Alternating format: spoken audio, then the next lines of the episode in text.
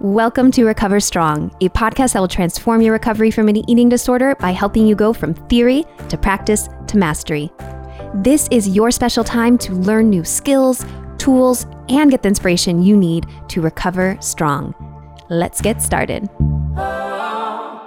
Good morning, warriors. Time to start your day.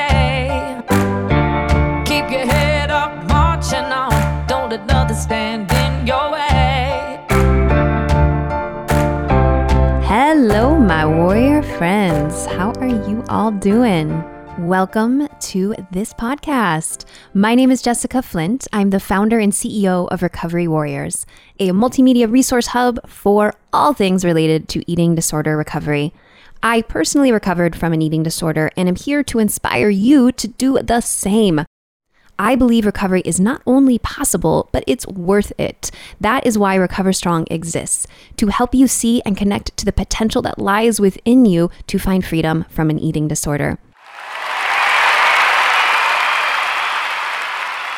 Today, we have something special for you. This is our very first Five Things Friday. Now, this is a new format we are rolling out to give you more recovery wisdom in less time. More recovery wisdom in less time.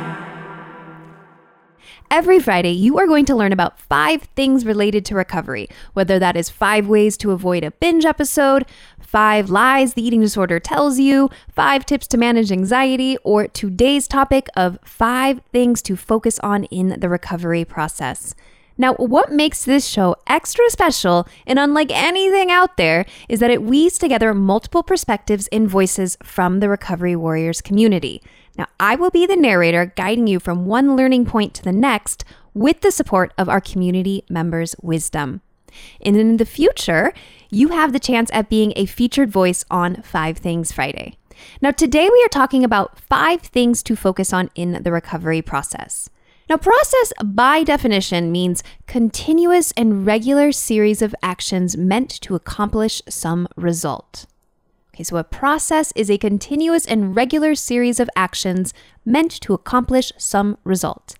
And as you know here on Recover Strong, we are all about helping you go from eating disorder recovery theory to practice to mastery, and that takes action. So let's dive into five things you want to focus on to have a strong recovery.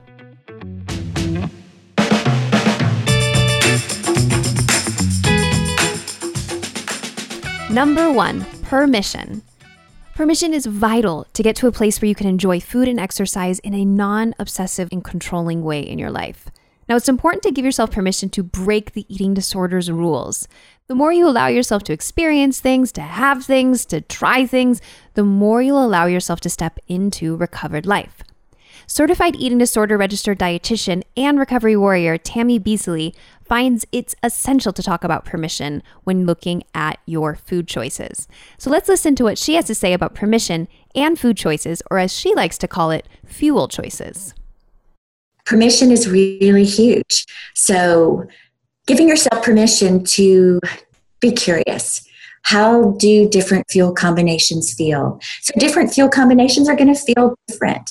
Sometimes you're going to feel like the energy lasted longer than another time. Sometimes you're going to feel perhaps more emotional satisfaction from a meal. Energy level changes, just all kind of different things. And it's just important to have permission to experiment, to be curious. Permission requires curiosity, and curiosity keeps leading us down new paths. There's our new path in our brain. That's our rewiring. So if we can bring curiosity in, not judgment, but just curiosity, knowing there's no right or wrong, it's just a learning experience, new paths can be found in that way. So, learning to choose our fuel combinations through being curious. Like, I really want um, pasta with. Uh, tomato sauce and garlic bread and i don't really want a salad today. And being curious like how did that feel? Then the next time i want pasta and i'm going to have some meatballs or some salmon with that. I might have a salad with it too. How does that feel? So just whole no no judgment. Both are just neutral places to be curious and to see how long did my energy last there. Was i more emotionally um, satisfied there or balanced or, or not, and, and, all of those back and forth. It really neutralizes the shame around our fuel choices. I love how she connects permission with having curiosity and experimenting with different fuel combinations. Curiosity helps you move forward in recovery when you give yourself permission to break away from old patterns, beliefs, and rules. And as you get further down the recovery process, you'll see that permission is about much, much more than your food choices. As Brandilyn Tebo, transformational coach and author of The Achievement Trap, explores here. It's really just coming to understand that what we actually want is not to lose the weight, is not to make more money, is not to have more followers, is not to get the promotion, is not to be more popular. That's not what we really want. What we want is to give ourselves permission to be the fullest expression of ourselves, to be the most loving, confident, self expressed, authentic, truthful, honest, connected. That's what we want. And that's available to us in every single moment. And we have to start with being that permission granted to be your authentic self. It requires being willing to feel disappointment, being willing to feel sadness, being willing to feel rejection. If you're not willing to feel all of that, then you also are killing off the joy and the connection and the inspiration and the abundance and the creativity and the playfulness and all that good stuff as well. Permission to feel and to heal. Now let's move on to our second thing to focus on in the recovery process.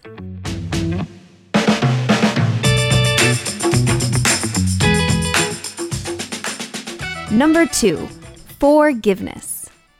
Now, forgiveness is essential to healing, and it's a layered process. And just like peeling back the layers of an onion, you will most likely cry when you expose old hurts, losses, and resentments. Now, you know the phrase harbor resentment?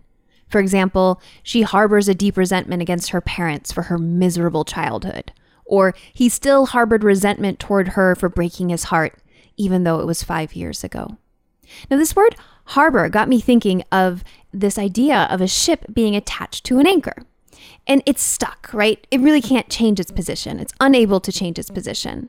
And we too can get stuck in the past when we harbor these resentments and we hold on to them. And this holds us back from living in the present and being fully free in the future. Brandilyn Tebo, transformational coach and author of The Achievement Trap, has an interesting way of looking at the past and forgiveness.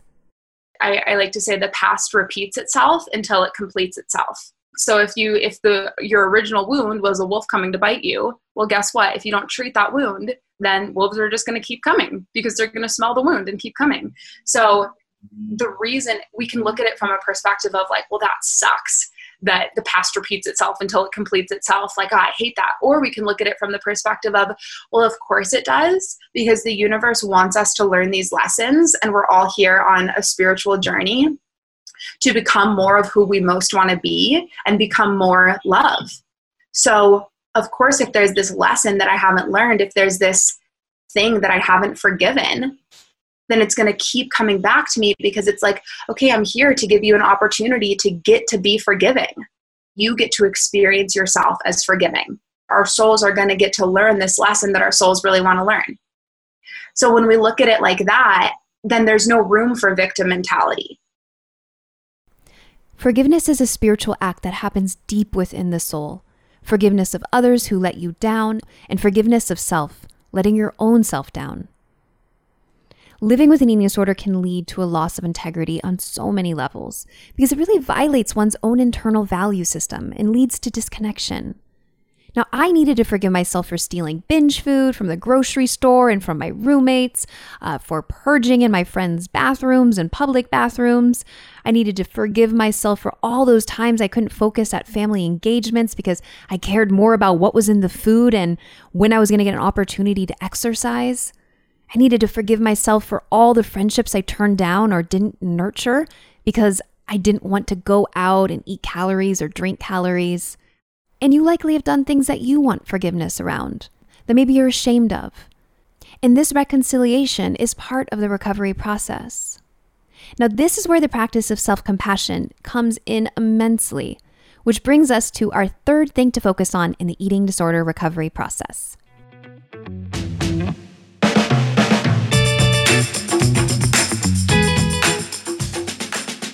Number three, self compassion. You can think about self compassion as the building blocks to self love. People who struggle with eating disorders typically are really compassionate people, but they forget that they are people too, meaning that the same compassion they give to others has to be extended inward. Now, the simplest way to describe self compassion is to imagine how would you treat a dear, dear friend when they are in a moment of suffering? The idea is that you can apply the same warmth, generosity, care, concern, and nurturance you would give to a friend to yourself. Let's hear what self compassion expert Dr. Ann Biasetti, author of Befriending Your Body, has to say about someone coming into her office after a rough weekend. When someone comes in, when one of my clients come in and tell me, I just had a really bad weekend. You know, I binged again or I restricted again or whatever it may be.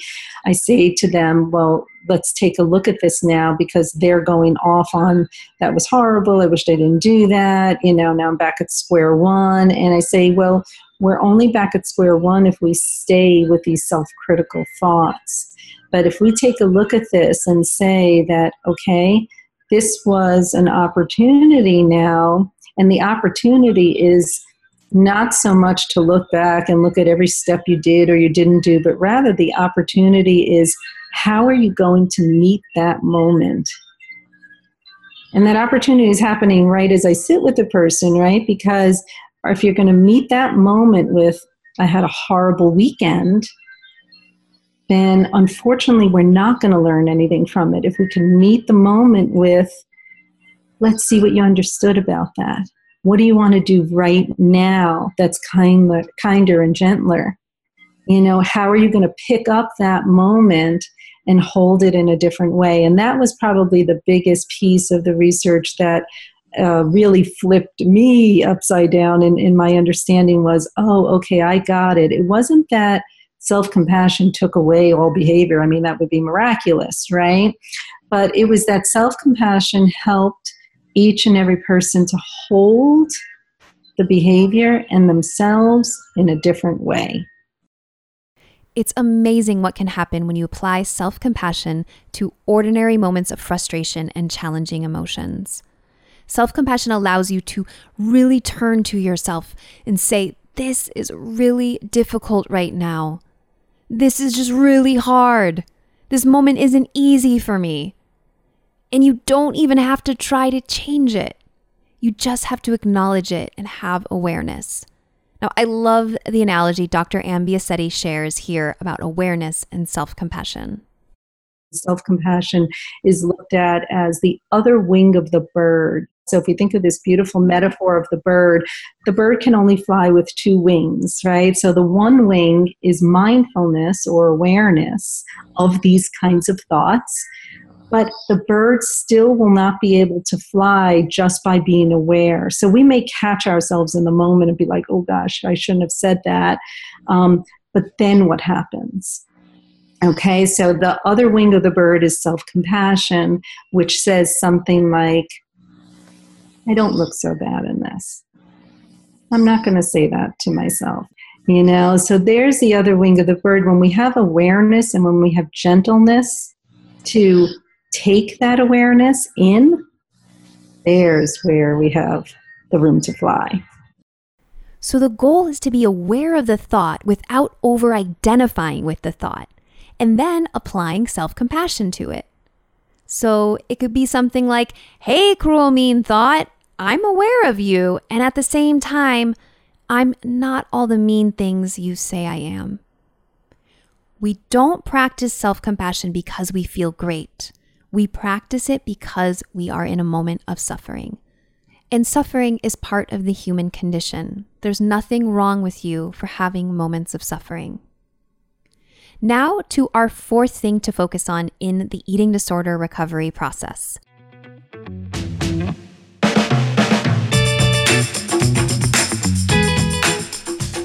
Number four, connection. You are not alone in your recovery. There are millions and millions and millions and millions of people who are struggling with an eating disorder. And you don't have to be alone in your recovery. It's a common experience to feel isolated when living with an eating disorder. It's like you're living with this secret that only a very few select people know about, and even then, not always to the full extent. As humans, though, we are wired to connect. We heal through connection. That's why it's important to make connection a priority in the recovery process. As Dr. Anita Johnston, author of Eating the Light of the Moon, explains. This is, I think, a really important piece to recognize how disconnection causes pain. So, we're all born with two very, very strong drives.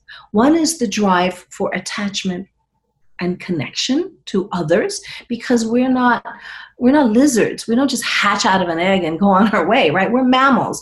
We have to attach and connect to our caretakers in order to live.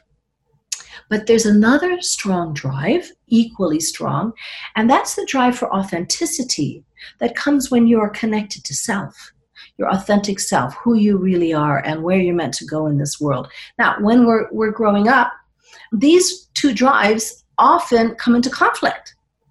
And guess which one wins?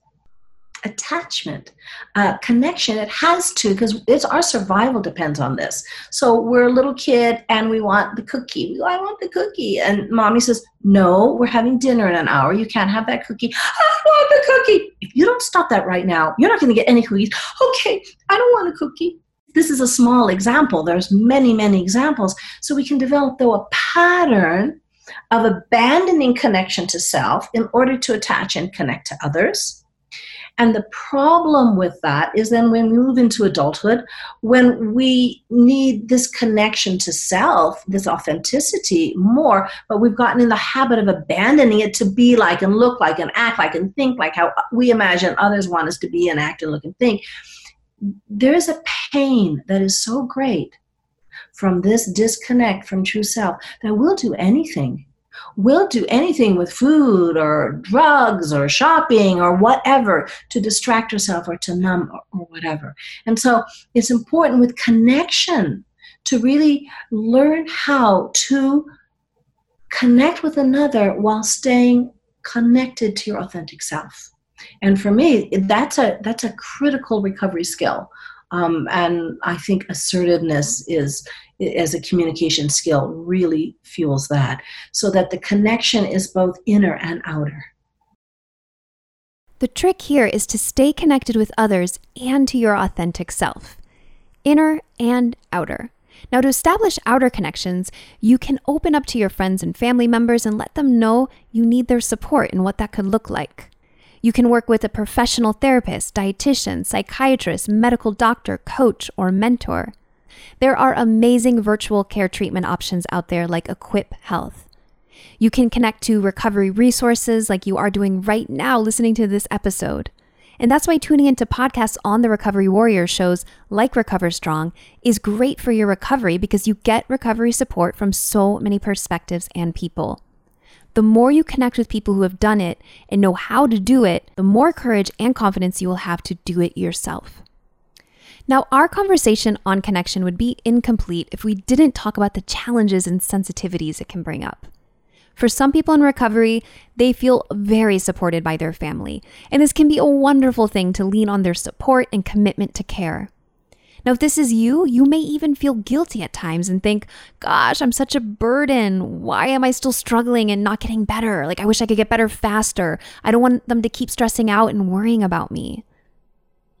And on the other hand, some people in recovery have unsupportive families. Maybe their own family members struggle with an eating disorder or other mental health issues and are incapable of supporting them because they can't even support themselves. And if this is you, you may feel unloved and think, gosh, they don't even care about me. Like they they don't even care. Like no one cares about me. Now, in this case, I know how hard it can be when the person you want the most in your life to be supportive with you isn't. And if that's your case, please keep going. Don't give up on yourself.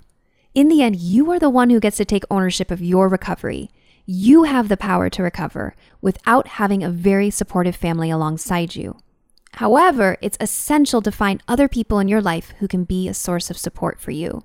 Now, wherever your family falls on the support spectrum, you may still find that times can and will get turbulent as you start to address buried emotions and work with shifting moods. As Kelly Uchima shared in a recent interview on Recover Strong. Since I started therapy, we had the biggest blow ups of all time in our family, like mm-hmm. screaming matches, not talking for weeks and months at a time, thinking that the relationship's over, thinking that you hate each other you have to blow up. It's like a volcano. It needs to erupt and actually completely blow the frick up to then settle down and find closeness and flow again. Like they're all bubbling underneath all this stuff, all these things, and including them. Like your parents are just humans. They also have their own struggles. They have their own feelings about you. You got to open up that conversation and heal those things. And it was awful it was terrible and i was terrified to finally let out my rage or let out my thoughts about them but they needed to tell me things too they needed to hear it and you have to put effort in and that's what's scary too is people don't want to deal with like oh i don't want to talk about that oh that, that, that puts me in a bad mood you cannot move forward in relationship without being able to weather all that storm and it's like the best thing that's ever happened. But I mean, it's been three years in the process to get to this amazing closeness. And the best part is, if anyone ever really wants, like, oh, was it worth it? I'll let you know it's worthwhile. Connection is always worthwhile. We do not become our strongest selves by ourselves. Now, for our final thing to focus on in the recovery process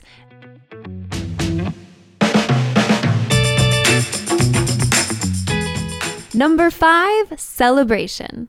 Hooray! Nothing is too small to celebrate. Absolutely nothing. You can celebrate listening to this podcast right now. Leading behavioral change researcher out of Stanford, Dr. BJ Fogg, found if you really want to make lasting changes in your life, you need to celebrate habits you want to stick around in your life. It is emotions that create habits, not repetition, not frequency, emotions.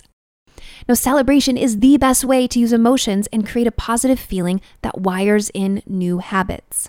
You can adopt a new habit faster and more reliably if you celebrate at three different times. Now, time number one, the moment you remember to do the habit. Time number two, when you're actually doing the habit. And time number three, immediately after completing the habit. Now, in the case of not acting out on a habit, for example, an eating disorder behavior, you can celebrate that you didn't do it right in the moment that you didn't do it, and later in the day when you realize, hey, I had the chance to do it and I didn't. Now, don't worry about the future where you fear you will do it again. Let yourself experience the celebration in the moment. Once again, it is our emotions that create habits. So allow yourself to celebrate choosing new ways of being and doing. The only real rule is that it has to be something said or done internally or externally that makes you feel good and creates a feeling of success. It could be a yes, a little internal yes, or saying yes out loud, a fist pump, or a big smile. I personally like to put my hand on my heart and say, I love you. I love you, little Jess. I love you, Jessie. put my hand on my heart and say, I love you, Jessie. Give myself a little hand hug on my heart. And it feels so good. So I love doing that. Now, once again, nothing is too small to celebrate. It's actually the little things that you want to celebrate because that's what's going to give you the confidence and boost your morale to keep going. That's going to be fuel for your spirit. And that's what's going to help you keep chugging along and moving forward. Personally, I love to end each day with a celebration of what went well today. Because in our modern day hustle culture where there are just like a gazillion things to do, you can go to bed feeling like, gosh, I didn't do enough. There's so much more to do. However, if you, if you intentionally take time at the end of the day to acknowledge what went well and what you're grateful for, this can be such a powerful way to create more things to celebrate, which gives your life deeper meaning and helps you feel like you have more in your life to live for. It's a positive feedback loop you can get onto. And this brings me to a quote of Oprah's that I love. She said, quote, be thankful for what you have. You'll end up having more. If you concentrate on what you don't have, you will never, ever have enough. End quote. So focus on the good, celebrate, celebrate, celebrate. These are five things to focus on in the recovery process. Thank you to all of our featured voices Dr. Anita Johnston, Kelly Uchima, Dr. Ann Saffi Biasetti, Tammy Beasley, and Brandilyn Tebo. You can find more info about each person in the show notes page at recoverywarriors.com or down in the description box for this podcast. To review our five things to focus on in the recovery process, you want to place your focus on the practices of permission, forgiveness, self compassion, connection, and celebration. Now do a little celebration for making it to the end. Well, my warrior friend, thank you for having the discipline to listen in. If you found this episode helpful and know somebody in recovery who could benefit from its inspiring message, please share this show with them. It would mean the world to us at Recovery Warriors if we can get our cause out to more people struggling with an eating disorder. So if what you heard today was helpful, share the show with another warrior or anyone on your treatment team. You can do this directly from your podcast player or send them over to recoverywarriors.com. We have a goldmine of free resources there for all stages of recovery. And until the next episode, may compassion light the path you are on and courage keep you on it. You totally got this, warrior.